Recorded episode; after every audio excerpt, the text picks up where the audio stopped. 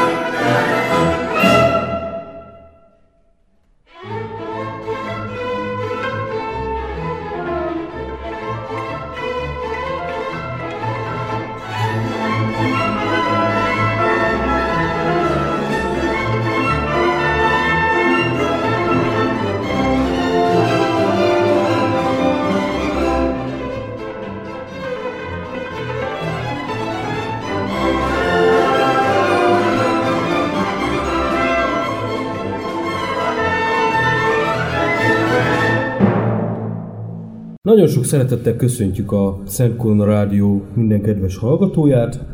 Ez itt a Hadak útján című hadtörténeti beszélgetős műsorunk, soron következő 146. adása. Vendégem Zicherman István, hadtörténeti író. Tiszteltem a hallgatóknak. Mai témánk napjaink egyik, ugyan nem a legfontosabb, de Mondható. meghatározó biztonságpolitikai kérdése, mégpedig az ukrán válság. A beszélgetésünk során áttekintjük kronológiailag az eseményeket, aztán megpróbáljuk értelmezni úgymond ezt a konfliktust, vagy megpróbáljuk besorolni, ugyanis a közbeszédben, a médiában, ha Ukrajna szóba kerül, akkor hajlamosak vagyunk a történéseknek egy-egy szeletkéjét kiválasztani és arra fölfűzni a saját magunk igazságát. Na most egy polgárháborús konfliktus esetében nem lehet leegyszerűsíteni a tényeket ilyen fekete-fehér, vagy jobb-bal, vagy nyugati-keleti viszonyra, noha az emberek általában az egyszerű magyarázatokat szeretik. Ezzel a beszélgetéssel megpróbáljuk úgymond a részletekbe is beavatni a hallgatókat. Legelőször próbáljunk már meg történelmileg valamilyen előzményt találni ehhez az egészhez. Elsősorban Ukrajna kialakulása, illetve az, hogy ukrán nemzet és ukrán nemzetiség mikortól létezik, Egyrészt maga a fogalom, hogy ukrán mint nemzet, meg identitás, az osztrák-magyar monarchiába jött létre, amikor ellensúlyozni kellett a promoszkvai párti pravoszláv ruszinokat, és akkor volt az, hogy Bécs az uniátok mellé állt, ugyebár, akiket még görög katolikusnak nevezünk. Igen. És kinevezték, hogy akkor a görög katolikusoknak ők az ukránok, a ugyebár pravoszláv ruszinoknak ők meg a ruszinok. Ugyanakkor volt az, hogy Grusevszkét meghívták, ő lett a Lembergi Egyetemen milyen érdekes ukrán történelem tanszék vezetője, pedig addig nem létezett olyan fogalom, hogy Ukrajna. Meg lehet nézni 1914-ig még a Kanadába kiadott úgynevezett ukrán újságnak is az volt a neve, hogy Ruszkai Szlova, azaz orosz szó. Mm. Azaz nem volt annyira elvonatkoztatva. Igen. És az osztrák-magyar monarchiába kezdődött ez a tényleges és direktben végre hajtott nacionalista hogy mítoszteremtés, mert nemzetről ott sem beszélhetünk végre. Világos. Ezt csúnya magyar szóval úgy nevezhetnénk, hogy ukránosítás. Igen. Azt akarom mondani, hogy ez az ukrán nemzetépítés a 19. században ez egy kísérlet volt értelmiségi körökbe arra, hogy mi is teremtsünk egy önálló nemzetet. Ennek volt szószólója annak idején például Gogol, vagy Taras Shevchenko, vagy Ivan Franko, vagy Leszia Ukrainka.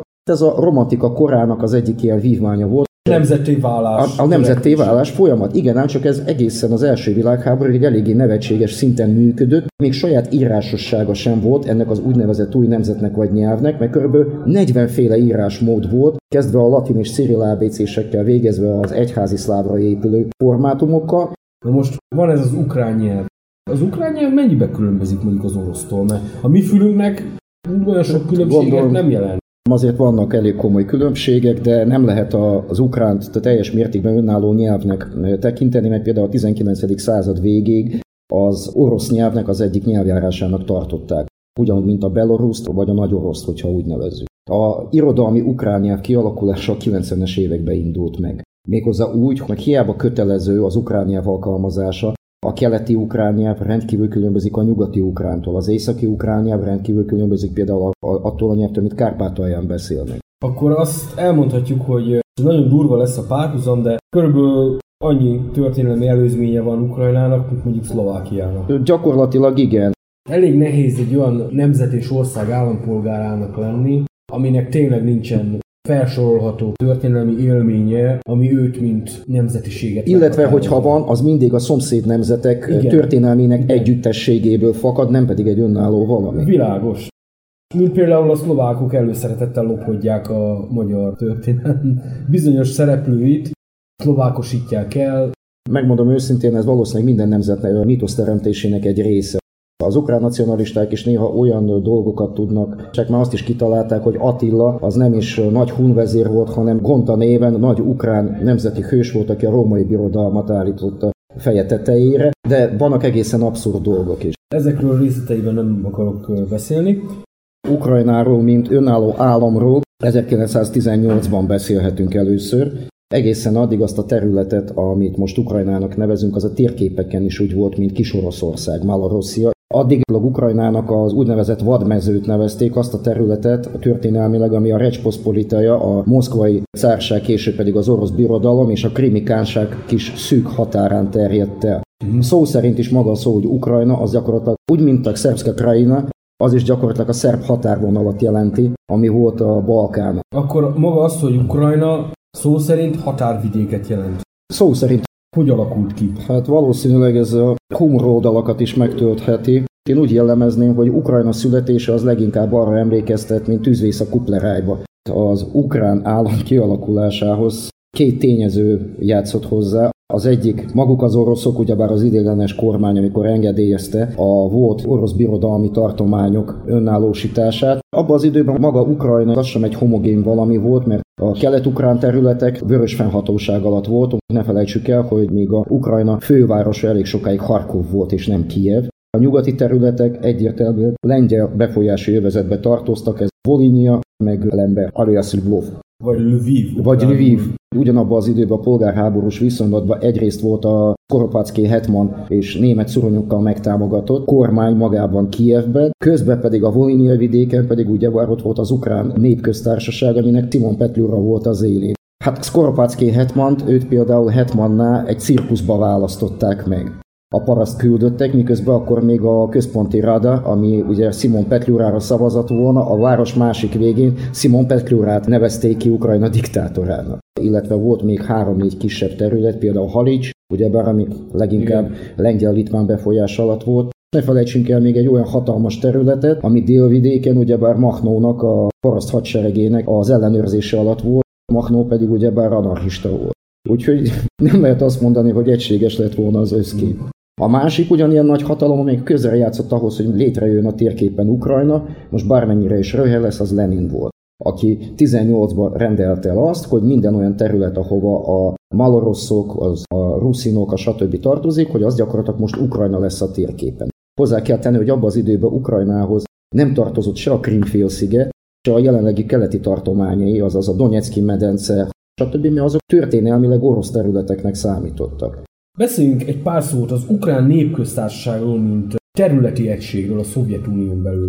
Gyakorlatilag az Ukrán Népköztársaság egyike volt a négy alapító köztársaságnak, amelyek alapították ugyebár a Szovjetuniót. A Belarus és Szovjet Szocialista Köztársaság volt, az Ukrán Szovjet Szocialista, az orosz, és volt az úgynevezett volgai németek köztársasága. Ehhez jött később még a kaukázusi köztársaság, miután a szétesett Azerbajdzsán, Grúzia, stb. stb. és volt az úgynevezett karéliai köztársaság, ami később már csak autonóm köztársaságként maradt fenn. Uh-huh. Bár abban az időben még a polgárháború végén volt egy olyan elmélet, hogy talán majd még Finnország fog hozzá csatlakozni, Igen. és akkor bár Mannergeim még elég gyorsan Igen. elintézték ezt a kérdést. Ahogy arról hat évvel ezelőtt egy adásban már beszélgettünk a szovjet-finn háború előzményéről.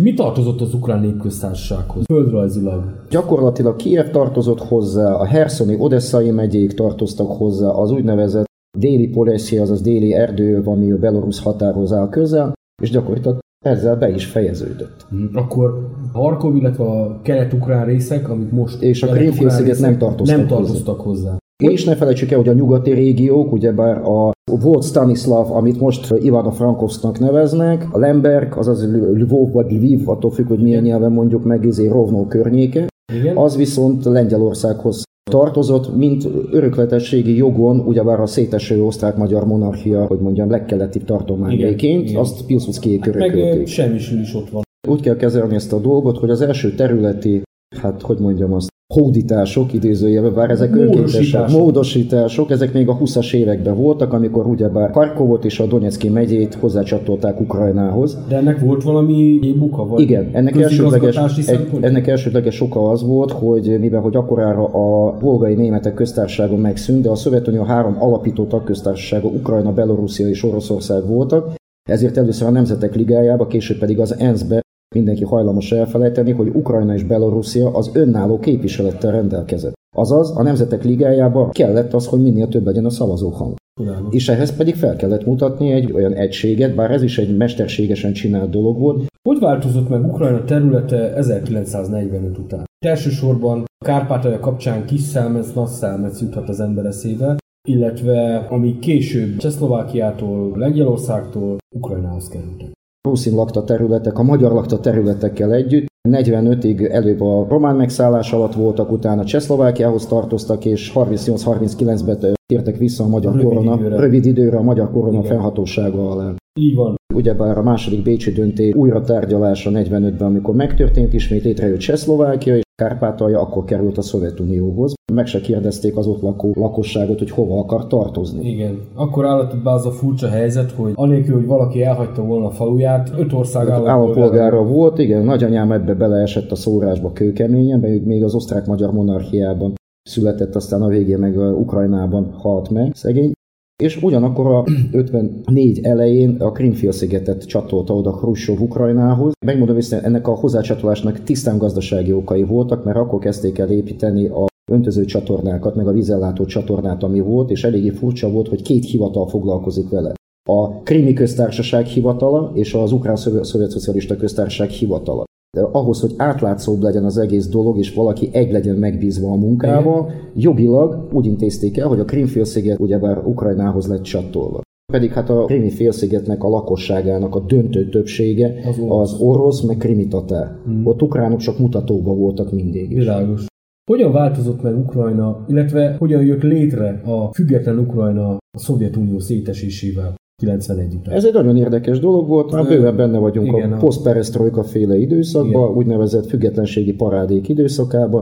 Ez is egy érdekes dolog, mert volt egy kis nemzeti frontos, meg ruhosok, a ruh az egy ilyen mozgalom volt abban az időben. Mellesleg ők csinálták az első Majdant is, Kievben 90-ben kevés ember számára ismert, hogy 91-ben megvolt a népszavazás, hogy fenntartják-e a Szovjetuniót. A szovjet lakosság 81 százaléka arra szavazott, hogy új jogi megállapodás és kereteken belül őrizzék meg. Ennek örömére a belovezsiai erdőbe, ugyebár az akkori belorusz, ukrán és orosz főnök azonnal beszüntették a Szovjetuniót és létrehozták azt, hogy innentől kezdve lesz egy ilyen absztrakt fogalom, amit független államok közösségének fogunk nevezni. Igen. Természetesen Ukrajna ekkor vált független állammá teljes Milyen mértékben. területek tartoztak ekkor? Ugyanezek, amik adminisztratívan a Szovjetunióhoz tartoztak, Akkor ugyanis lényegében megörökölték ezt az adminisztratív teljes mértékben, igen, azt a nagy Ukrajnát örökölték, amit a szovjetektől kaptak. Na Ez most- kb. olyasmi, mint hogy a szlovák viszonylatban a szlovákok hőbörögnének a Szlovákia jelenlegi területét, pedig ezt leginkább a magyaroknak és lengyeleknek köszönhették meg. meg a cseheknek. Többek között igen.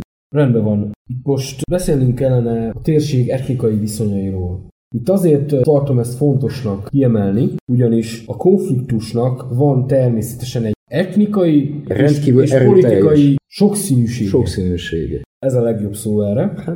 Ugyanis, mivel itt az etnikai arányok, a nyelvi arányok, illetve a politikai identitási arányok nem alkotnak homogén területeket földrajzilag, ez egyébként a meleg ágya mindenféle polgárháborús kockázatnak, ezért Ukrajnában a sajátos történelmi fejlődés miatt kialakultak olyan területek, ahol orosz ajkúak vannak többségben, és ahol ukrán ajkúak. Ez a legegyszerűbb kelet-nyugati felosztás, ugyebár pontosabban dél-kelet és észak-nyugati felosztás. Még azt mondjuk el, hogy a szovjet időkben azért Ukrajna is részesült abból a fajta iparosítási hullámból, ami az egész Szovjetunióra jellemző volt, főként a nyugati területekre, ahová Ukrajna is tartozik. Ez megjelent abban is, hogy a nagy iparvárosok, ipari körzetek, itt gondolok Kievre, akkor a Donetszki medencére, meg A Krivorozsiai medence. Például. Ezekre a nagy ipari központok úgy álltak a Szovjetunió összeomlásakor, hogy ezekben a nagyvárosokban etnikailag az oroszok voltak többségben. Természetesen, illetve az ukránok között is azok, akik komoly iskolai végzettséggel, illetve szakmai képzéssel rendelkeztek. És ők is orosz nyelven tanultak. Leginkább, tehát Igen. egyértelmű, hogy ebből a szempontból ö, műveltségi szinten is egy más volt egy kicsit az arány, mint a nyugati Ezért nem megyékben. például területi alapon leképezni ezt az egész felosztást, ugyanis a városok oroszok, viszont a vidék a sokkal inkább ukrán. ukrán, illetve más nemzetiségű. Igen. Például, hogyha Nyugat-Ukrajnát vesszük a három megyét, ugyebár a Ivano-Frankovsk, Lvov és Volinyiát, az mindig kőkeményen nyugati kultúrkörbe tartozott lengyel-litván befolyásélvezet, plusz esetleg egy kis osztrák-magyar beütés is. igen. Ezért történelmileg is totálisan más hagyományokra épült. Például ez a nyugat-ukrajnai három megye a 14. század első felétől mindig is a nyugati kultúrkör részét alkotta. Miközben a többi terület az vagy sehol se tartozott, vagy százszázalékosan inkább az orosz befolyási övezetbe Vagy tartozott. beszélhetnénk például a Fekete-tenger partvidékéről is, Krímet nem ideértve. A, a másik etnikai gócpont, ami ott szomszédságban ugyebár a Transnistria, ami a Nyesztermenti köztársaság másik Igen. neve, az is gyakorlatilag a Nyeszter túlpartján lévő elsősorban orosz és ukrán nemzetiség, amelyik ellensúlyban van a moldáv és gagauz többséggel más Így van. területeken. És ott van Odessa, ahol, mint tudjuk, a szervezett bűnözésnek történelmi hagyományai Ó, hát vannak. persze, ez az egyik, a másik pedig, mi, hogy ez egy szabadkereskedelmi város volt, tehát nem hiába Gyukresiliének ott áll a szobra, az aranygyuk, mi, hogy francia beruházás volt, mint szabadkereskedelmi övezet létrehozása, úgy jött létre Odessa. Több nemzetiségű város volt, bulgárok, görögök, oroszok, stb. stb. De volt annak egy ilyen vicc, hogy mennyi Odessa lakossága, 700 ezer, és mennyi ebből a zsidó? Hát mondtam azt, hogy 700 ezer. Igen. Egy nagyon sajátos etnokulturális szint hozott ez a városba, ami egy sajátos nyelvjárást eredményezett, sajátos humor, sőt, még saját irodalmat is. Igen. És ez is gyakorlatilag még egy érdekes folt az ukrán palettán. De mivel az etnikai viszonyok nem fedik le a teljes kérdést, ezért itt beszélnünk kell a politikai identitás, illetve nyelvhasználatról is. Ugyanis, amennyire én tudom, a minisztertanácsban oroszul beszélnek ukrán. Hát, igen, ez többek között arról, amikor megkérdezted, hogy mennyire nevezhető ukrán nyelv, nemzet. Én megmondom, hogy Ukrajna régióiban más-más nyelvet beszélnek. És ezért beszélnek oroszul, mert az egy ilyen közös nyelv. Valószínűleg egy rész, másrészt pedig annyi az egész honatják többségesen tud más nyelvet. Míg a saját úgynevezett ukrán nyelvüket sem beszélik. A nyelvhasználat és az etnikai sokszínűség eredményez olyan érdekes kombinációkat, miszerint vannak olyan lakosok, akik etnikailag ukránok, de az orosz nyelvet használják. Igen. Akkor vannak olyanok, akik etnikailag oroszok, de az ukrán nyelvet de az használják. ukrán nyelvet használják. Vannak olyanok, akik etnikailag ukránok és az ukrán nyelvet használják. Vannak olyanok, akik etnikailag oroszok és az orosz nyelvet használják. És ezt lehet még fokozni a És ezt, és ezt még lehet még egy hatványjal emelni a politikai identitás szempontjából, ugyanis vannak olyan ukránok, akik oroszul beszélnek, de ukrán politikai identitásuk van. Vannak olyan oroszok, akik ukránul beszélnek, És orosz identitás. és orosz identitásuk van, illetve ukrán identitásuk is van. Természetesen. Ha csak az ukrán-orosz viszonyrendszert vizsgáljuk, akkor legalább 32 kombináció létezik. Erre jönnek még a egyéb nemzetiségek, a lengyelek például, akik a legnagyobb számban vannak az oroszok után. És még ne felejtsük el, hogy vannak még más nemzetiségi csoportok, mint például a németek, a Igen. bulgárok, a görögök, a krimi tatárok, a ruszinok. Bár a ruszinokat az ukrán kormány nem hajlandó elismerni ön- Igen, önálló igen. népnek. Szóval azt akartam ezzel érzékeltetni, hogy egy ilyen fajta sokszínű lakossággal egy egységes országot működtetni elég nehéz feladat. Most elmegyünk egy kis zeneszünetre, és nem sokára folytatjuk.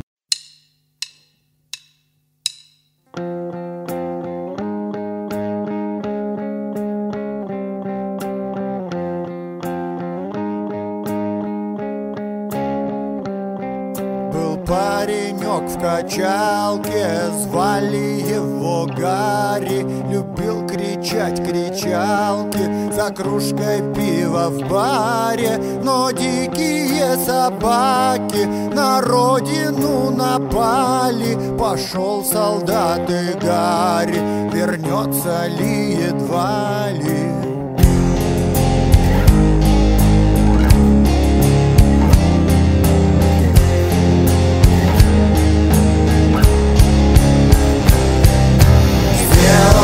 подхода, четвертый за Гарри сейчас походит, вернется едва ли Сделал три подхода, четвертый за Гарри сейчас походит, вернется едва ли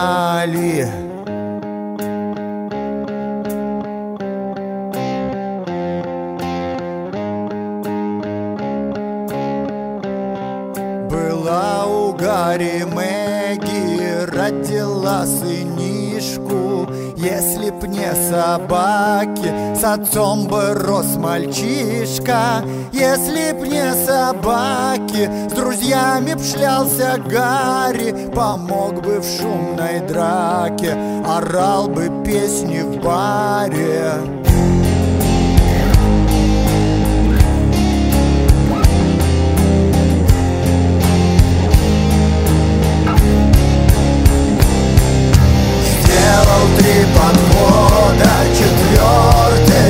Гарри Гарри сейчас в походе, вернется едва ли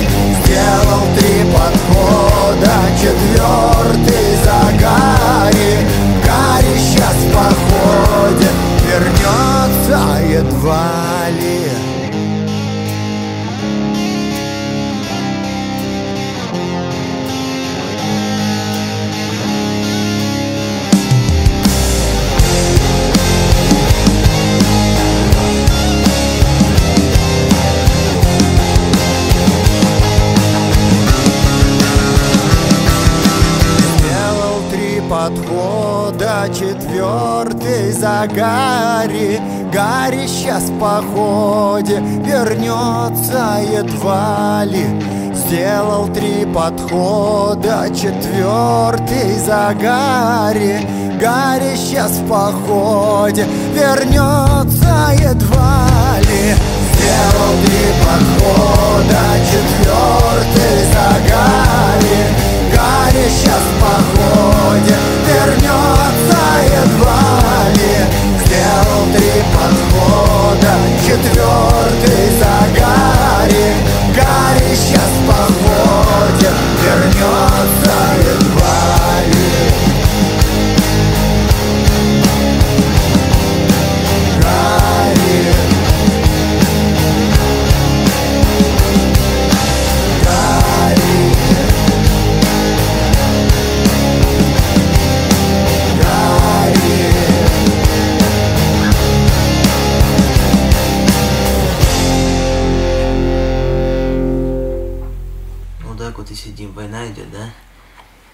Стреляют. Сейчас услышим, как стреляют. А у нас... У нас чаек, А у нас свечка, чаек. кот. Милый котик.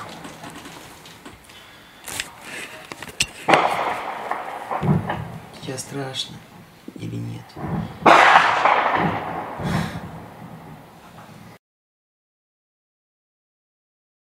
91-ben, amikor készült ugyebár kiválás a Szovjetunióba, akkor még előtérbe helyezték azt, hogy föderáció formájába fog működni Ukrajna, azaz különböző nemzetiségi régiók, területek bizonyos fokú nyelvi, kulturális, sőt talán még gazdasági autonómiát is fognak kapni.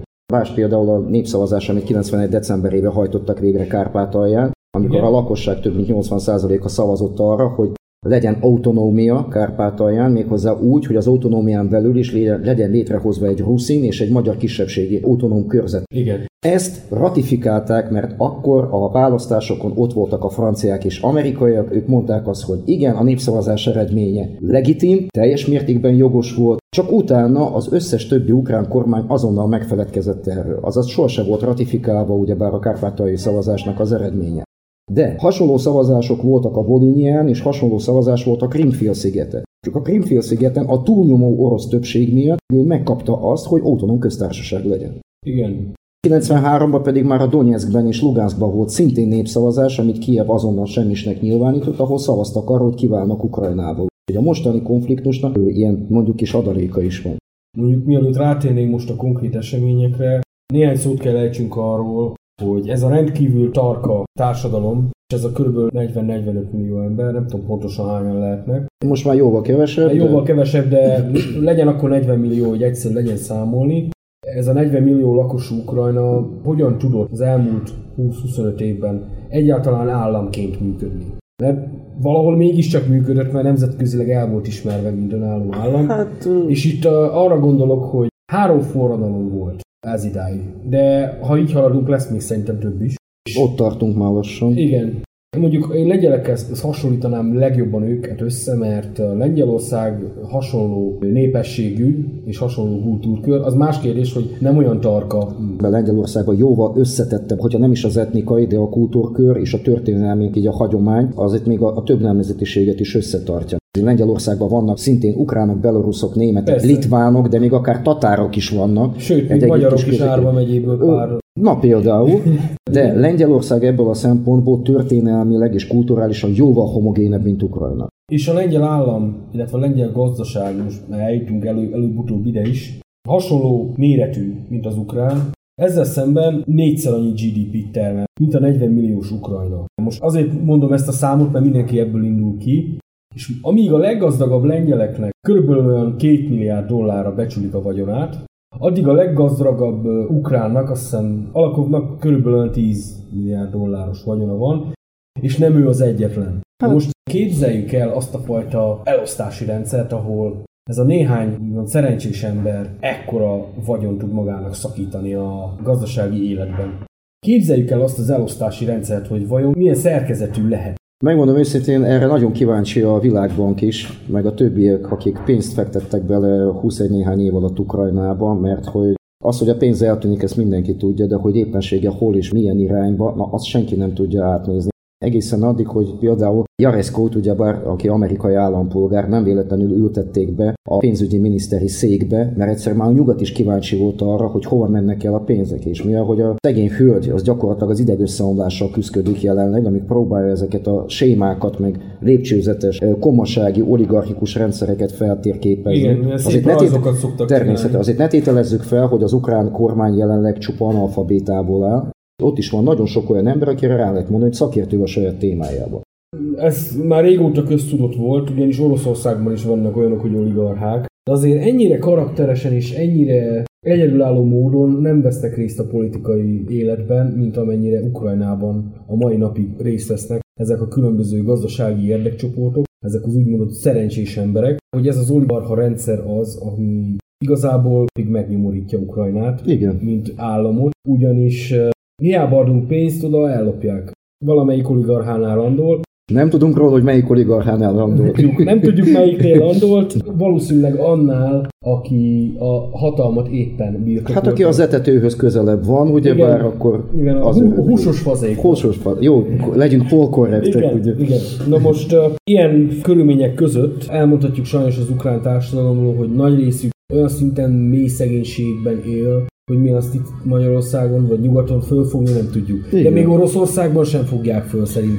Én megmondom őszintén, ez is meglepő, mert az a fajta szegénység, ami Ukrajnában van, Oroszországban már rég nincs. Pedig mind a két ország a gyakorlatilag a privatizáció, reprivatizáció, Igen, pénzreformok, stb. stb. áldozata volt a 90-es években. Viszont az oroszok a 97-es, 98-as nagy pénzügyi válság után amikor rájöttek arra, hogy itt egy erős hatalom kell, és ki kell taszítani ugyebár az oligarchákat a politikai életből, pedig Oroszországban is ott volt. Berezovszki, Guszинski, Igen. akik utána, mint Igen. nagy demokrácia bajnokai sajnáltatták magukat, de ugyanaz a Nemcov, őket utána oda nyomták a körömhöz, és mondták azt, hogy gyerekek, vagy az lesz, amit a központi hatalom mond, és akkor nyugodtan végeztétek a munkátokat, vagy pedig akkor annyi az egész, hogy ennyibe egyébe Igen. részesültek. Hát Vladimir Putyinnak egyébként nyugati vélemények szerint ez az egyik legnagyobb érdeme, hogy ezeket az úgynevezett oligarchákat Sikerült ki sikerült kiszorítania, vagy szolgálatba állítani, vagy kiszorítani. legalábbis a politikai életből. Igen. Megmondta nekik, hogy gyerekek, ott van a piac, dolgozzatok, kereskedjetek, termeljetek. A politikába, legfőképp a nemzetközi és világpolitikába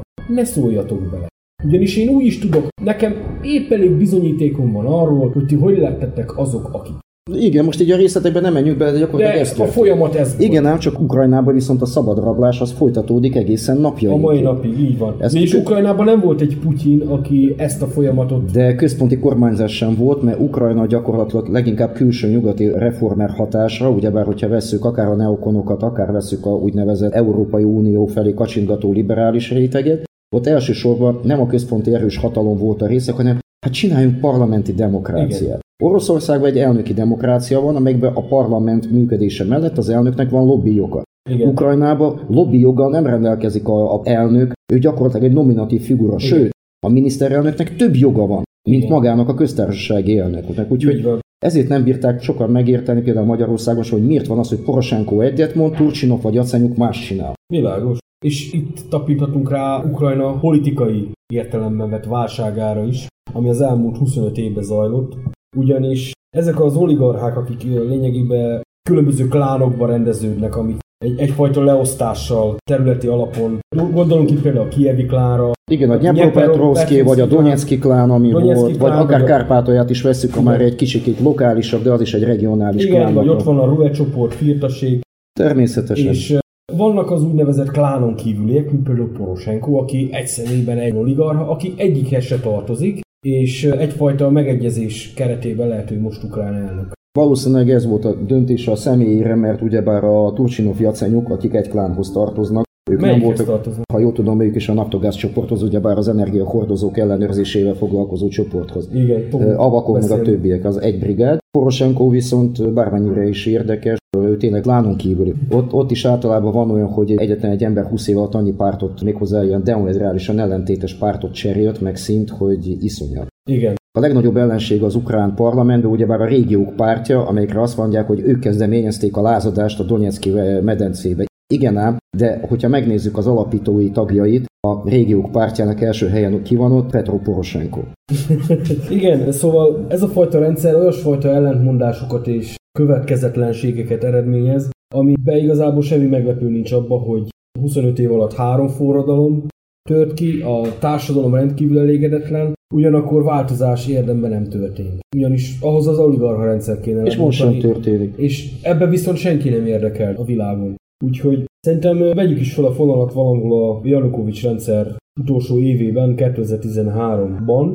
Ne felejtsük el, hogy kétszer meg, előtte megnyert, másodszor hagyták is egy darabig elnöknek lenni, de előtte 2004-ben nyerte meg ő választásokat, amelyeket azonnal illegitimnek kiáltottak ki. Jött a második Majdan, a 2004-es ugyebár, Igen. minek következtében Jussenko lett az államelnök. Utána kevesen felejtik el, hogy akkor mindenki várta a nagy Kánaánt, demokráciát, a vége pedig olyan iszonyatos gazdasági és politikai bukás volt, hogy utána már nem is kellett nagyon erőltetni azt, hogy ne Janukovics legyen, mert rájöttek arra, hogy mégiscsak kell, hogy legyen egy bűnbak, akire majd utána Igen. minden döglött kutyát rá lehet akasztani. Viszont Janukovics bukását, amennyire én tudom, legfőképpen maga Janukovics okozta. Többek között igen. ugyanis most nem akarok részletekbe belemenni, de Ukrajna és Oroszország közt is voltak különböző feszültségek, elsősorban az energiahordozók kereskedelme mentén is. Hát az elsődleges konfliktus az természetesen nem is etnikai vonalon ment, az inkább ilyen lapangó része volt a társadalmi konfliktusnak, hanem elsősorban a pénzügyek. Igen. Ugyebár is az energiahordozók voltak. Ne felejtsük el, hogy amikor Ukrajna a 2000-es évek elején gáz exportőr lett úgy, hogy maga abban az időben nem termelt gázt, magyarán szólva újra eladta azt a gázt, amit az oroszoktól vásárolt. Tehát Julia Timoshenko ezen keresett elég szép összeget. Nem véletlen volt, hogy utána perbe is fogták és le is ültették. Hiába próbálta a Majdan idején, már a második Majdan idejében előadni, hogy ő a nagy forradalom és szabadság mártírja, hát a kutya nem hitt neki, mert mindenki tisztában volt vele, Világos. itt egyértelműen lopási dolgokról volt Világos. Igazából a Janukovics is ott húhívta ki maga ellen a sors, hogy amennyiben ezek a úgynevezett oligarcha klánok meg tudtak egyezni, a megegyezés alatt azt lehet érteni, hogy az ukrán parlamentben, ahol rendszeresen összeverekednek egymással a különböző érdekcsoportok képviselői, Janikovics elkövette azt a hibát, hogy a korábban 11 klánból, akik úgymond részt kaptak a koncból. Abból héttel veszett össze. Héttel veszett össze, és három-négyel maradt úgymond jó viszony. Hát leginkább a saját klánjával, ugyebár a Donetszki klán, az egyik, a másik pedig még az Avakov klánjával is tudott egy tessékláség semlegességet alkotni, igen ám, de ő viszont összerúgta a port a legbefolyásosabb klánok felével. Ez a háttér története az eseménynek, Igen. a másik pedig, ha úgy mondták, hogy mi üzletemberek vagyunk, akkor keresünk más befektetőt. Igen. Így ment a úgynevezett atlantista nyitás, amelyiknek azért nem ideológiai háttere van, hanem kőkeményen gazdasági. Ez egyértelmű. És ő elkövette azt a hibát, hogy folytatta ugyanazt a rablási politikát, amit előtte az összes ukrán elnök megcsinált. Semmiben sem volt se jobb, se rosszabb, ugyanazt csinálta, és sőt, most is ugyanazt műveli. Persze. Viszont ő elkövetett egy olyan óriási nagy hibát, amit már nem néztek jó szemmel nyugaton, az, hogy készültek aláírni ugyebár az eurázsiai, hogyha közös gazdasági övezetnek a létrehozása. Ami egyfajta vámunió.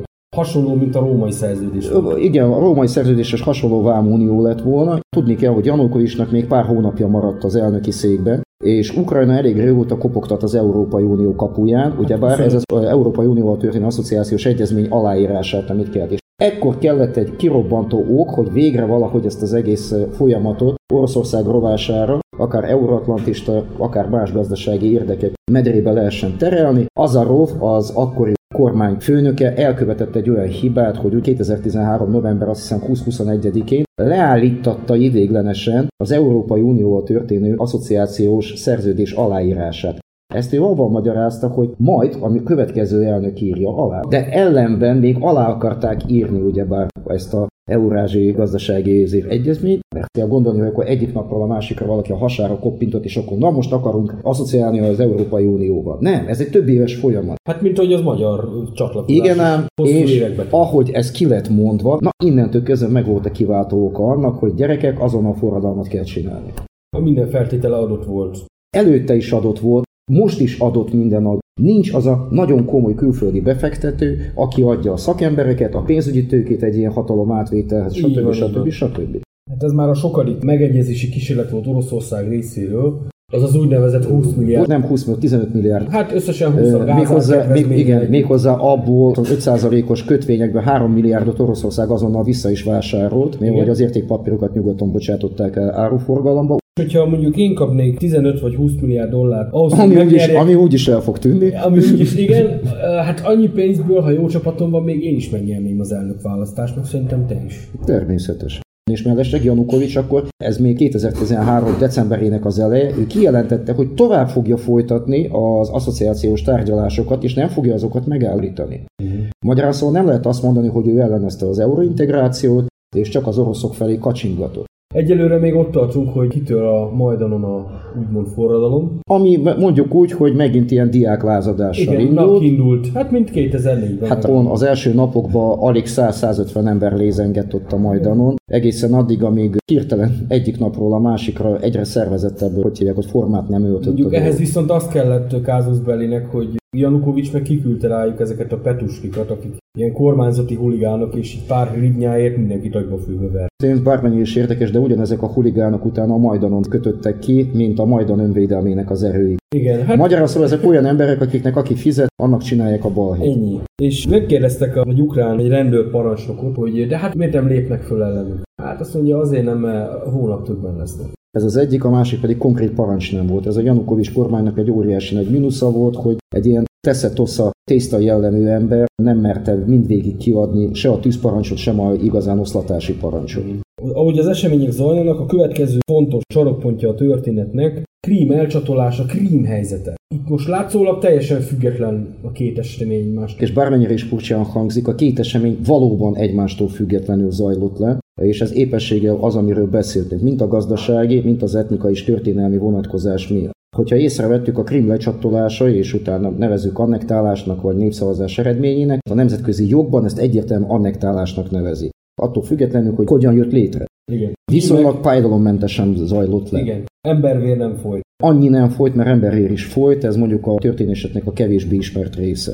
Na most Krím helyzete azért is érdekes, mert azt említettük már korábban, hogy a lakosság túlnyomó része az orosz. És politikailag is orosz. Többek között, igen. Viszont a terület korábban Ukrajnához tartozott.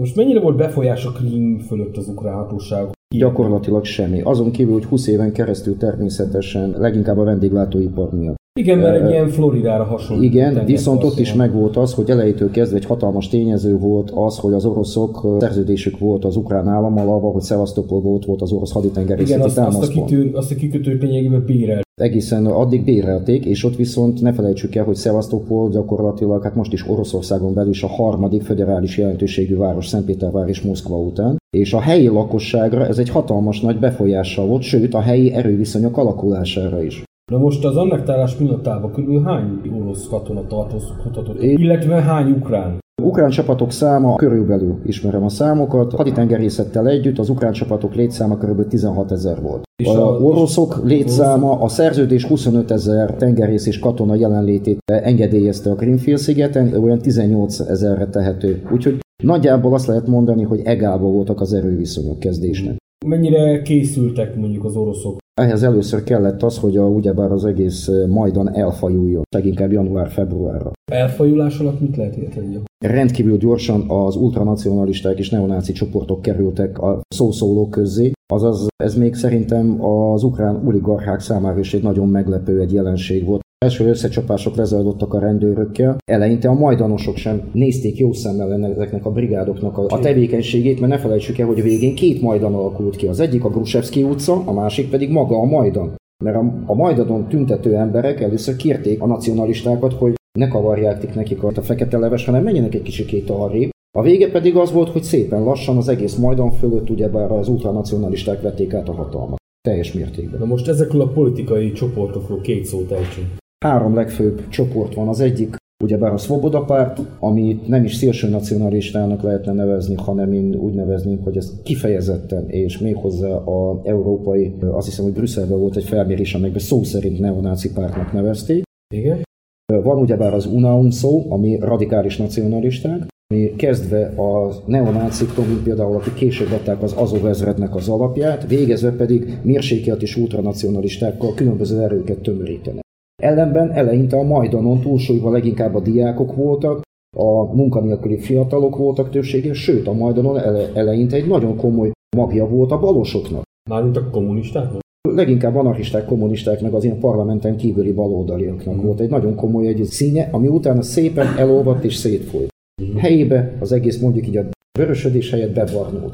Igen. A hát stílszerűen a barna pest is, ahogy szokták fogalmazni. Fogalmazunk már, Liberális hogy körökben. ezek kezdtek el dönteni az államforma irányába. És mi, ahogy túlnyomó többségbe kerültek ugyebár a legnagyobb ultranacionalista és radikális csoportok az új kormányzatban, mivel kezdték? Az, hogy Ukrajna az ukránoké, stb. egy olyan országban, aminek nem homogén a nemzetiség összetétel, nem lehet ilyet csinálni. Volt olyan rendelet, amit a végén nem fogadtak el, de az is kiverte a palávert az embereknél, hogy akkor az orosz nyelvoktatás betiltva, csak ukrán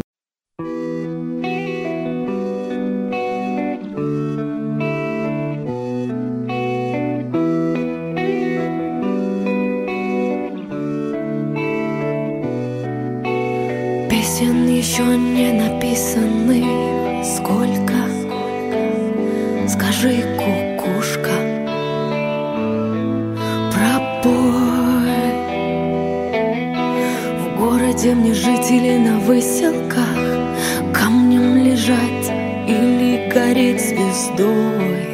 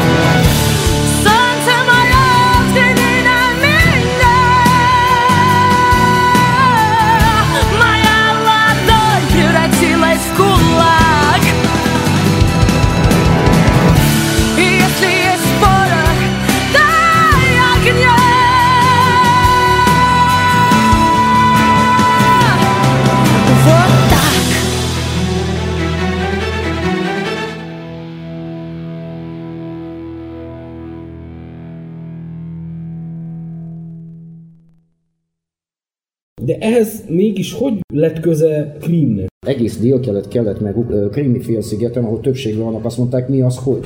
Azok ukránul se Igen, tudnak. meg elkezdték azt, hogy akkor mostan új nemzeti hősei vannak a izének, többek között Stepan Bandera, Suchevics, meg stb., akik a második világháborút kollaboráltak a németekkel, és az ország keleti és déli részein számára ez egyenlő a izével a második világháború, hogy ezek az ellenség oldala voltak.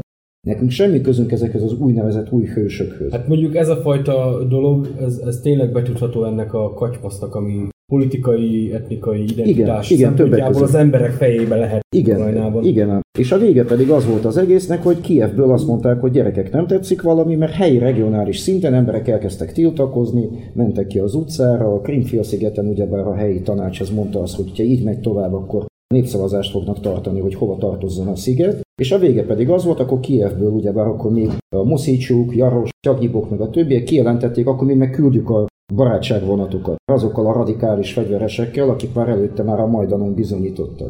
Uh-huh. Több helyen voltak összecsapások, Harkovba és Nyepropetrovskba és Mariupolba, stb. ezek között az emberek között, Krimfélszigeten pedig egyszerű, földrajzilag a gyorsan szerveződő helyi egységek, úgy nevezik, hogy területvédelmi egységek, legalább veterán szövetségek, meg önkéntesekből, azok lezárták a Perekopnál a szigetre vezető autósztrádákat, és mondták azt, hogy na ide nem jöttnek a barátság vonatok. Avval kezdődött már a fegyveres fázissal szembenállás. Na most a, a Krím úgymond elcsatolása váltja ki az első szankciókat nyugati oldalról. Ezek a szankciók amúgy nem komolyak. Szóval a kormány tisztviselő nyugati bankszámláját zárolták, ezt még le is nyelte volna szerintem a nyugat, meg egész Krímet is lenyelte volna. Nem, szerintem, szerintem már nem tudta volna lenyelni. Egyrészt valószínűleg a krími események rendkívül váratlanul érték a nyugatot is. Ebből a szempontból a népszavazás eredményei, bocsánat, voltak külföldi megfigyelők is, és meglepő módon abszolút egyértelmű volt az, hogy a lakosság, hanem majdnem izé egész része a... Igen, csak nyugati értelmezés szerint azt tartják, hogy az nem lehet egy legitim népszavazás, ahol az egyik félnek számottevő hadserege van, akár ukrán, akár orosz oldalon jelen, választás eredményére. Megmondom, annyira nem, volt, annyira nem volt választás. Az orosz hadseregnek egyetlen egy feladata volt. Egyrészt megakadályozni ugyebár a barátságvonatok érkezését, másrészt pedig lezárni a ukrán laktanyákat. Ne felejtsük el, hogy akkor, akit kineveztek a Krimben lévő ukrán erők parancsnokának, és megkapta a parancsot arra, hogy bevethet -e a haderőt, mit csinált, aznap este már a Krimfélszigeten volt, nyilatkozta, hogy milyen parancsot kapott Kievből, és mondta azt, hogy teljes mértékben átáll a krimi tanács oldalára. Hmm. És ezután meg rohamosan kezdődött az egész félszigeten. Mint az ukrán flottánál, mint a többi egységnél, amik voltak. Akkor egy ilyen dominó szerint. Hát ez egy dominó el volt, ne felejtsük el, hogy abból a 15-16 ezer ukrán katonából, aki volt a félszigeten, Később másfél ezer hagyta el a Krímfélszigetet, a többiek letették a hűségesküt először a Krími parlamentnek, utána Oroszországnak az annektálást követően.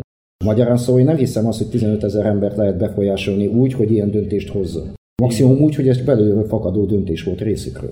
Világos. Krímet azt még meg is tudjuk érteni, és én szerintem a nyugatnak elméletben igen, de gyakorlatilag nem lett volna baja, mond Krím elcsatolásával. De hogy alakulhatott ki végül a kelet-ukrajnai területeken ez a fajta felkelés, vagy ez a fajta fegyveres szembenállás? Hát, Mert igazából a mai napig is a konfliktusnak ez a fázisa tart. A valóság az, hogy a két esemény párhuzamosan ment, csak annyi az egész, hogy például a dél-kelet-ukrajnai területeken egyrészt orosz katonák nem voltak, éppen ezért másképp ment le a forgatókönyv, mint a Krimfél szigeten. Ott ugyanígy elkezdődött szembenállása, sőt tüntetések, sőt összecsapások, nem kell elfelejteni, hogy Harkovból háromszor zavarták el a jobb szektorosokat, akik jöttek oda tüntetni. Viszont ott annyi volt, hogy amikor egyre keményebbé vált a vonal, mert a jobb szektorosok fegyverraktárakat kezdtek el feltörni, leginkább az Lembergre volt érvényes, gyakorlatilag fegyveres csoportokat kezdtek létrehozni, ugyebár a ukrán nemzetmentő hadtestet meg a jobb szektor saját alakulatokat kezdett felállítani. A Donbasson pedig megtörtént az, hogy egyrészt nagyon erősek a szakszervezeti hagyományok azon a vidéken, az orosz birodalom területén ott a Donbasson voltak létrehozva az első trade unionok. Nem is szakszervezetek, hanem brit mintás trade unionok. Kevesen tudják, hogy Donetsk régi neve az Yuzovka volt, amit John Hughes nevéről kapott, mert a munkások halála után kérték, hogy azt az ipari települést nevezzék el a tiszteletére. Na, ő volt az, aki nem csak egy jó üzletember és mágnás volt, hanem ő, aki Oroszországban létrehozta az első szakszervezeteket. Kék-fekete, ami Donetsk színébe benne van, az ugyebár az acélipari munkások és a bányászok színe. A másik erő az pedig a különböző veterán szövetségek voltak, akik még a szovjet hadseregben szolgáltak. Mi egymás elsősorban ejtőernyősök, afgán veteránok, szakszervezetek és a velük együtt szervezkedő veterán szövetségek 2014. február vége, március eleje elkezdték elfoglalni a helyi tüntetőkkel együtt, vagy az administratív épületeket, ahol nem volt eszük az embereknek, ahol eszük volt, ott pedig általában a rendőrségi, a belügyminisztériumi épületeket, a katonai laktanyákat, raktárakat, ott, ahol gyakorlatilag fegyverhez lehetett jutni.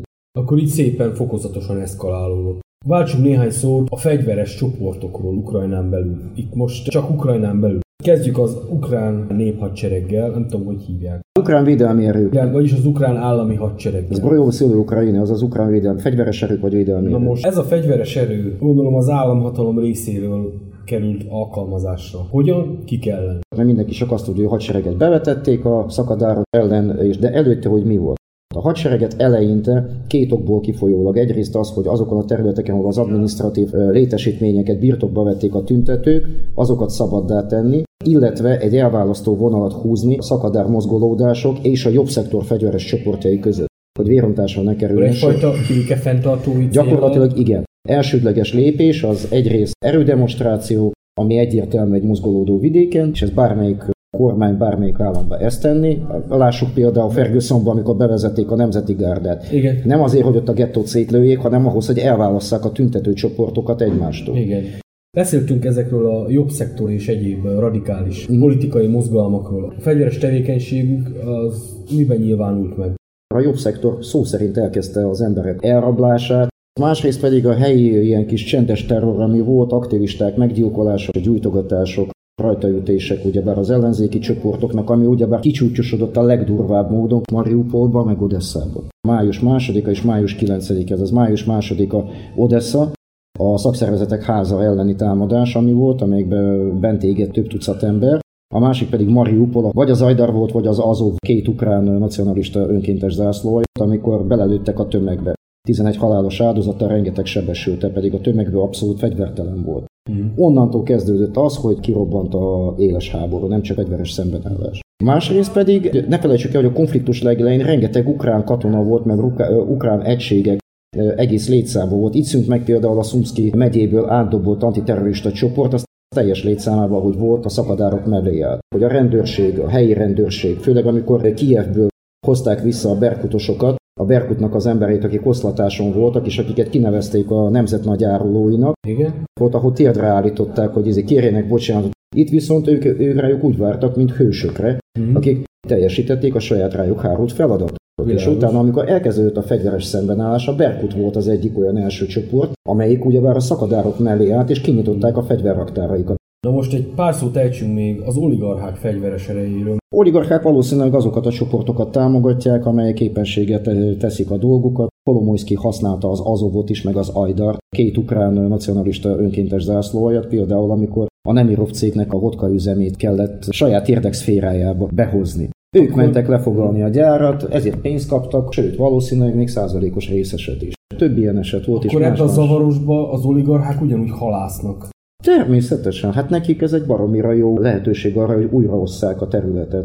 Főleg úgy, hogy mostan amiatt, hogy a bányász szakszervezetek saját munkástanácsokat hoztak létre a Donbasson, Avakov ugyebár jövedelmének a felét vesztette el, mert ő volt a legnagyobb oligarcha, aki bányász bizniszben volt érdekelt. És Akkor ott, ő ott elvesztett mindent. Hát ő ott elvesztett minden gyakorlatilag, mert az a izéknek a helyi szakszervezet és munkástanácsok ellenőrzése alá ment.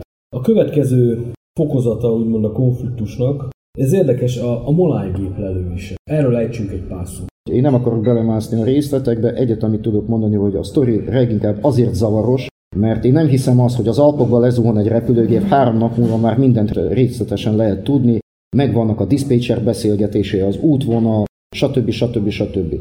Jelenleg viszont egyértelmű volt, és emiatt már többször érte támadás különböző politika vagy média körülbelül például a hollandokat, akik ebbe a bizottságba egyrészt műveltek, és utána a hollandok zárolták. Ők nem adnak ki egyértelmű jelentést, sőt, a munkát úgy végezték el, hogy a roncsoknak a fele még mindig ott van a helyszínen. Nem szállították el. Egyértelmű, hogy ott sem tiszta. Másik az ausztrálok, akik részt vettek ebbe a dologba, ott például a rendőrfőnök egyértelműen kimondta, hogy ő nem fogja aláírni ezt a jegyzőkönyvet, mert egyértelműen az egész újból szopott. Ugyanez van, hogy ukránok a mai napig nem adtak például diszpécser felvételeket, sőt, aki aznap diszpécser volt, a szőrén szárán eltűnt. Ugyanilyen nem egészen tiszta dolgokat például az ellenkező oldalról is lehet állítani és mondani. Azaz, addig, amíg nincs befejezve ennek a vizsgálóbizottságnak a munkája, egy egyértelmű verdiktet nem lehet kimondani. Akkor addig nem lehet ráfogni se az oroszokra, se az ukránokra, hogy. Se a szakadárokra. Ez a legnagyobb baj, és valószínűleg ez a sztorit, hát adja Isten, lehet, hogy egy tíz év múlva megtudjuk, hogy ki hát, volt a ludas, de gyanítom, hogy még tíz év múlva sem. Olyan lesz kb. mint a locker fölött felrobbantott gép, amit utána mindenki egymásra húzogatott rá. Kiderült, hogy a CIA drogot szállított ezen a gépen, kiderült, hogy Kadafinak is volt hozzá ugye kiderült, hogy a német titkos szolgálat is benne volt, stb. stb. Persze, szóval az ilyen dolgok általában nem szoktak kiderülni, csak sok-sok-sok évvel később a titkosítások. Hát remélem még megéljük mi ezt a pillanatot. Hát én bízom benne. Na most fölmerül a kérdés, hogy kinek az érdeke ez. Hát, én szerintem sem Ukrajnának nem érdeke, se a szakadároknak nem de érdeke, de az előbb, beszél, de ez, el, előbb beszéltünk arról, hogy Ukrajnában nem tudjuk, hogy kinek lehet az érdeke, mert Ukrajnában nincs egy egységes érdek. 20-30 féle érdek van, nem tudjuk egyértelműen melyik csoport áll mögött. Még az biztos, hogy például Poroshenkonak ez olyan volt, mint tiszta égből a menykő csapás, mert ő éppen, hogy akkor foglalta el a saját elnöki székét, és hogy elkezdett valamit csinálni. Itt pedig jött egy akkora egy, izé, egy fekete igen, lovacska. Igen, igen ez, ez azért is vízválasztó a maláj épülővése, mert innestől kezdve már nem beszélhetünk ukrán belügyről, illetve orosz-ukrán ügyről Természetesen. A kapcsán. Ezáltal nemzetközivé vált az egész ok és a probléma. Így van. Pontosan. Lényegében ennek köszönhető, hogy szeptemberben beindulnak úgymond a komolyabb szankciók Oroszország ellen. Hát ezt lehet fokozni, eddig a szankciókkal, amit én vettem észre, leginkább a legrosszabbul az Európai Unió jár. Hát meg Oroszország. És én megmondom, hogy miért a legegyszerűbb dolog, hogy nézzék, mennyivel csökkent a gazdasági kapcsolat Oroszország és az Európai Unió között, és ugyanez alatt az idő alatt, amíg a szankciókat bevezetik, mennyire nőtt az orosz-amerikai gazdasági kapcsolat. Igen, ez ismét egy, egy nagyon érdekes vetület ennek a konfliktusnak. Amerika szorgalmazza a szankciók bevezetését, de ők a a legjobban. Világos. Hát ez, ez egy abszolút eltelen hozzáállás hogy a szövetségeseimtől elvárom, hogy teljesítse az én kéréseimet, de én nem állok ki a szövetségeseimért. És itt el is jutunk a konfliktus világpolitikai szintjére, amely nagyon-nagyon leegyszerűsítve az orosz-amerikai szembenállásban testesül meg. Egyértelmű. Azért, mert Ukrajna egy olyasfajta földrajzi terület, amit a biztonságpolitikában pufferzónának szoktak nevezni, ütköző zóna más néven. ahol helyi, lokális szinten ütköznek úgymond a nagyhatalmi érdekek. Érdekek, és történhet bármi. Meg annak az ellenkezője. Erről beszéljünk még, hogy mondjuk az Egyesült Államoknak és Oroszországnak milyen pecsenyéi lehetnek ebben a történetben, amit sütögethet. Mert itt Oroszország korán sem egy lefutott meccs. Ö, igen, Oroszország egyrészt a belső stabilitás, meg ugyebár a nemzeti politika szempontjából pozitívan elő tudja adni ugyebár a saját etnikai, úgymond határon túl szorult oroszok védelmének a szerepét eljátszhatja. Másrészt természetesen az oroszoknak érdekük az, hogy az Európa felé vezető energetikai vezetékek, ugye jelen esetben az olaj- és gázvezetékek, azok működjenek. Viszont a jelenlegi ukrán kormánynál nem lehet tudni, hogy mi történik és miképpen, mert egyszer mondanak egyet, másrészt mondanak más. Harmadrészt az orosz gazdasági rétegeknek sem érdekük az, hogy végtelenségig eltűnjön a pénz azon a területen, amit mi még Ukrajnának nevezünk, ők is szeretnék visszakapni a saját pénzüket, vagy legalábbis a hasznukat, vagy akár még százalékos. És én biztos vagyok benne, hogy a világbank, mint ahogy az Európai Unió is szeretné a pénzét viszont látni, amennyit eddig mondjuk Ukrajnában. Én megmondom őszintén, a világbankot nem féltem, mert az Ami, bármikor tud magának, tud magának rajzolni még. Egyetlen egy kérdésről kell beszélni még a témával kapcsolatban, ez pedig Oroszország szerepe a tényleges katonai műveletekben. Ezt azért tartottam fontosnak, mert Oroszország céljait azt ecseteltük az előbb, de az is teljesen világos, hogy a szakadárok máshonnan nem kaphattak érdemi segítséget, mint Oroszország. Itt leginkább politikai, meg pénzügyi segítségről beszélhetünk, mert hogyha az anyagi, az az elsősorban a fegyverekre gondolok, na persze meg a humanitárius konvojok, amik voltak. Fegyver területén nem igazán kellett neki korosz segítség, ugyanis akár a hadüzemeket veszük, akár a volt fegyverraktárakat, lerakatokat, mi egymás. Gyakorlatilag már elmondhatjuk azt, hogy a jelenlegi ukrán hadsereg fegyverarzenájának az egyharmadát birtokolják a szakadárok. Négy lőszergyárból kettő van az felkelők által ellenőrzött területen. Mm. Sőt, a két lőportjárból egy van az területen. Üzemi javítóegységekből szintén. Mindenki kérdezte azt, hogy miért pont Szlavjanszban meg Kramatorszban borult ki a Billy, amikor azt ellenőrzés alá vette annak idején Igor Strelkov, és oda tartották elég sokáig, hogy az ukrán hadsereg ne tudjon bemenni. Nagyon egyszerű, mert a két város területén voltak a használt fegyverek raktára, ebből több mint két millió darab kézi fegyver volt, amit onnan el kellett szállítani. Mm. Akkor még lehetett is látni a korabeli fotókon, hogy második világháborús fegyverekkel is fel vannak szerelve bőven a felkelők. A orosz részről, ami nyilvános, az ugyebár a humanitárius, meg politikai segítség, ami kevésbé nyilvános, és ez gondolom egyértelmű a pénzügyi segítség, és én még el tudom képzelni, ha nem is harcoló kontingensbe való részvétel, de katonai szakértők biztos, hogy dolgoznak a területen, ugyanúgy, mint amerikai részről is dolgoznak katonai szakértők Igen. ukrán terület. Világos. Egy ilyen konfliktusnál nincs olyan, hogy valamelyik kimarad. A nyugati értelmezés szerint Oroszországnak volt egy úgymond projektje az eseményekkel párhuzamosan, amit nyugati szakértők az ukrán-orosz tavasznak kereszteltek el. Igen. Ez a koncepció abból áll, hogy a Krímet azt elcsatolták, az egyértelmű volt, de mivel Krímmel a szárazföldi összekötetés eléggé problémás, most már nem, de eredetileg problémás volt, ezért szükség volt egy ilyen... Tranzit területekre. Igen. Na most ezeket, hogy a felkelők úgymond az ellenőrzésük alá vonják, Ugyanakkor az oroszok ennél sokkal nagyobb projektbe gondolkodtak, egész egyszerűen abban, hogy nem lehasítják maguknak Ukrajna orosz lakta részét, mert azt a csőtömeget Oroszország se tudná finanszírozni, hanem hogy egy ilyen szatellitállamot hozzanak létre Ukrajnán belül orosz főség. Elképzelhető, hogy ez lesz a vége, mert az én véleményem szerint a konfliktus még el fog tartani pár évig. Mm.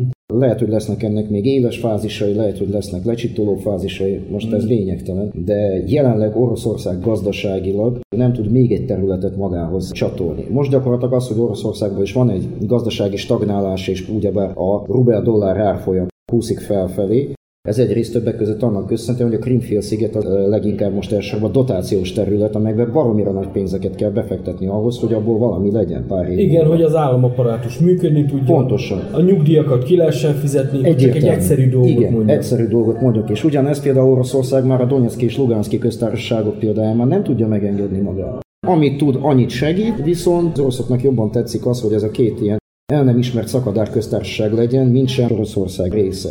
Annyi vér folyt már ott, és annyi nagyon komoly, vérig menő érdekellentétek vannak abban a régióban, hogy ott azok az emberek, akik most fegyvert fogtak, azok nem fogják letenni a fegyvert csupán azért, mert Minskben majd elő aláírnak egy Minsk 3-at vagy Minsk 7-et.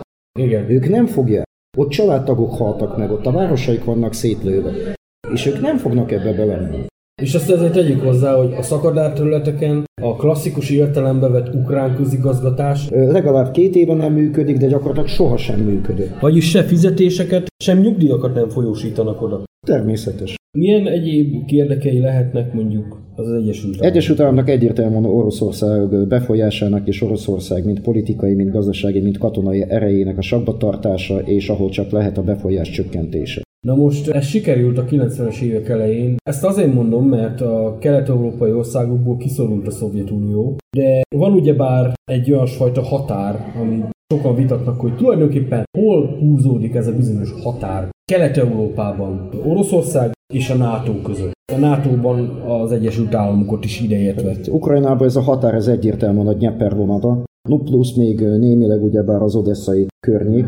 Kelet-Európában pedig szerintem a határ Jobb lett volna, hogyha annak ide nem csak meghúzzák, hanem be is tartják mindkét részről a szerződéseket, amelyek voltak, ugye akár a budapesti egyezményeket vesszük, akár a többit. Az egyik dolog volt, amire az Egyesült Államok meg a NATO parancsnokság garanciákat adott, hogy a NATO nem fog keleti irányba terjeszkedni.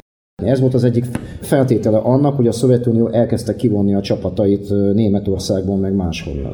A végeredményben pedig ott tartunk, hogy a volt Kelet-Európa határa, mármint úgy veszem, hogy politikai mértem volt Varsói Szerződés Kelet-Európának a határa, az most megegyezik a volt szovjet európai határa, ami között annak idején úgy volt kigondolva, hogy lesz egy ütköző zóna különböző Igen. államokból. Igen. Ha valaki még emlékszik, még Magyarországon is annak idején NATO csatlakozás előtt voltak nagyon sok olyan szószólói, akik azt mondták, hogy Magyarországnak osztrák mintára semlegesnek kéne lennie. 56-ban is a semlegesség mellett érveltek a forradalmárok, de hát történelmi tapasztalatok alapján elmondhatjuk, hogy Magyarország nem lehet semleges. Egyedül Svájc teheti ezt meg. Pontosan, az a legjobb, amikor a bankok a hegyek között Igen. vannak. A nemzetközi szint kapcsán a szankciókon túlmenően katonai mozgolódás is indul. Itt elsősorban NATO oldalon. Azon túlmenően, hogy hébe-hóba berepülgetnek ide-oda a légterekbe. Mellesleg ez légtérsértések, ezek napi szinten Igen. működnek mindkét oldalon, éppen ezért van egy iratlan szabály, hogy ilyenkor nem is lépnek. És eljutunk a Minszki megállapodásig is.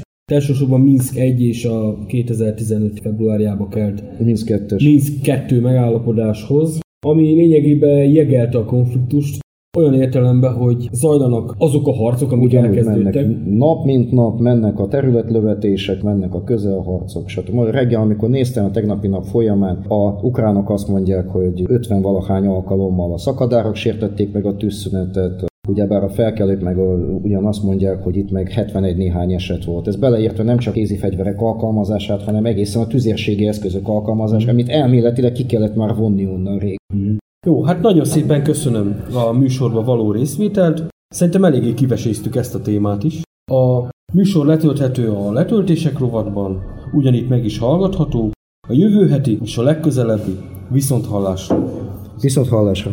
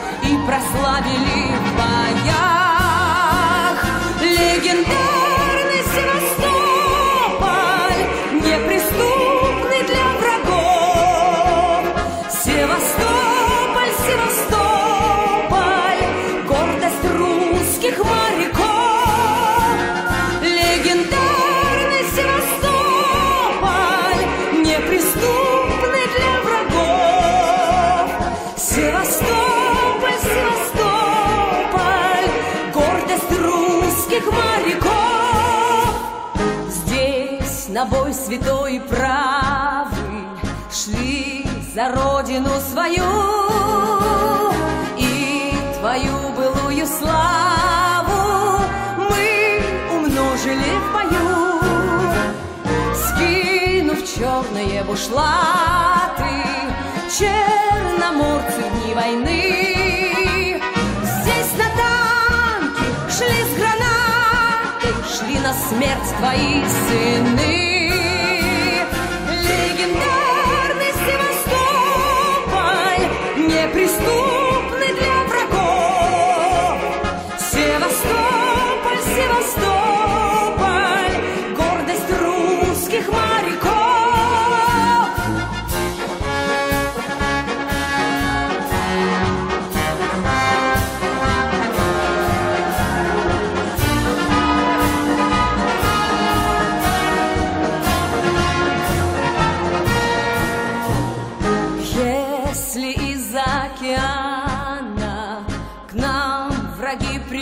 Мечом, Встретим мы гостей незваных истребительным огнем.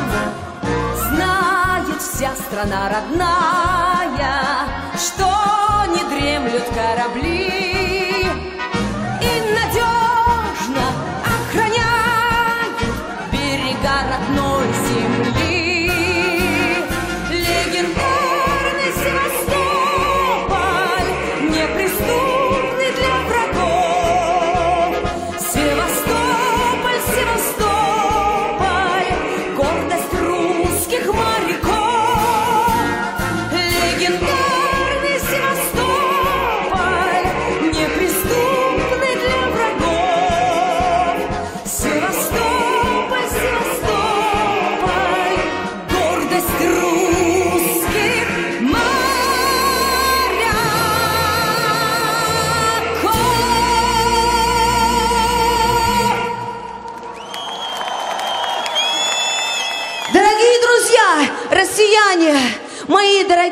земляки, севастопольцы, поздравляю вас с этим праздником долгожданным для всех нас.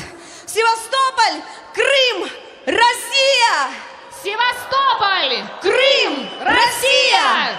Севастополь! Крым! Россия! Севастополь! Крым! Россия!